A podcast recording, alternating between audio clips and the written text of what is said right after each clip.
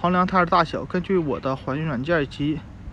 以及助产士的预计，我应该怀孕二十六周了。但这次检查，他说我的子宫测量起来只有怀孕二十四周的大小，这是不是意味着宝宝出了什么问题？你的子宫是独一无二的。说妈妈在测量的时候发现，有的子宫大小大一些，有的子宫小一些，好像子宫中的胎儿有大有小一样。我们测量怀孕日期时，根据的是子宫平均的大小，而且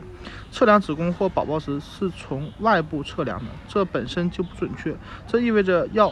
呃，医生要测量的结果不一定与怀孕的周期一致。每次产检时，医生都会用卷尺测量你的宫高、宫底高度，从耻骨到子宫，呃，宫顶部的高度。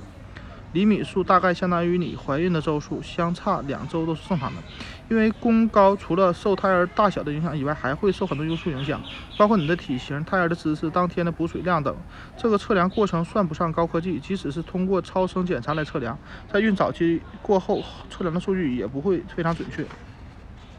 如果你测量的数据相差，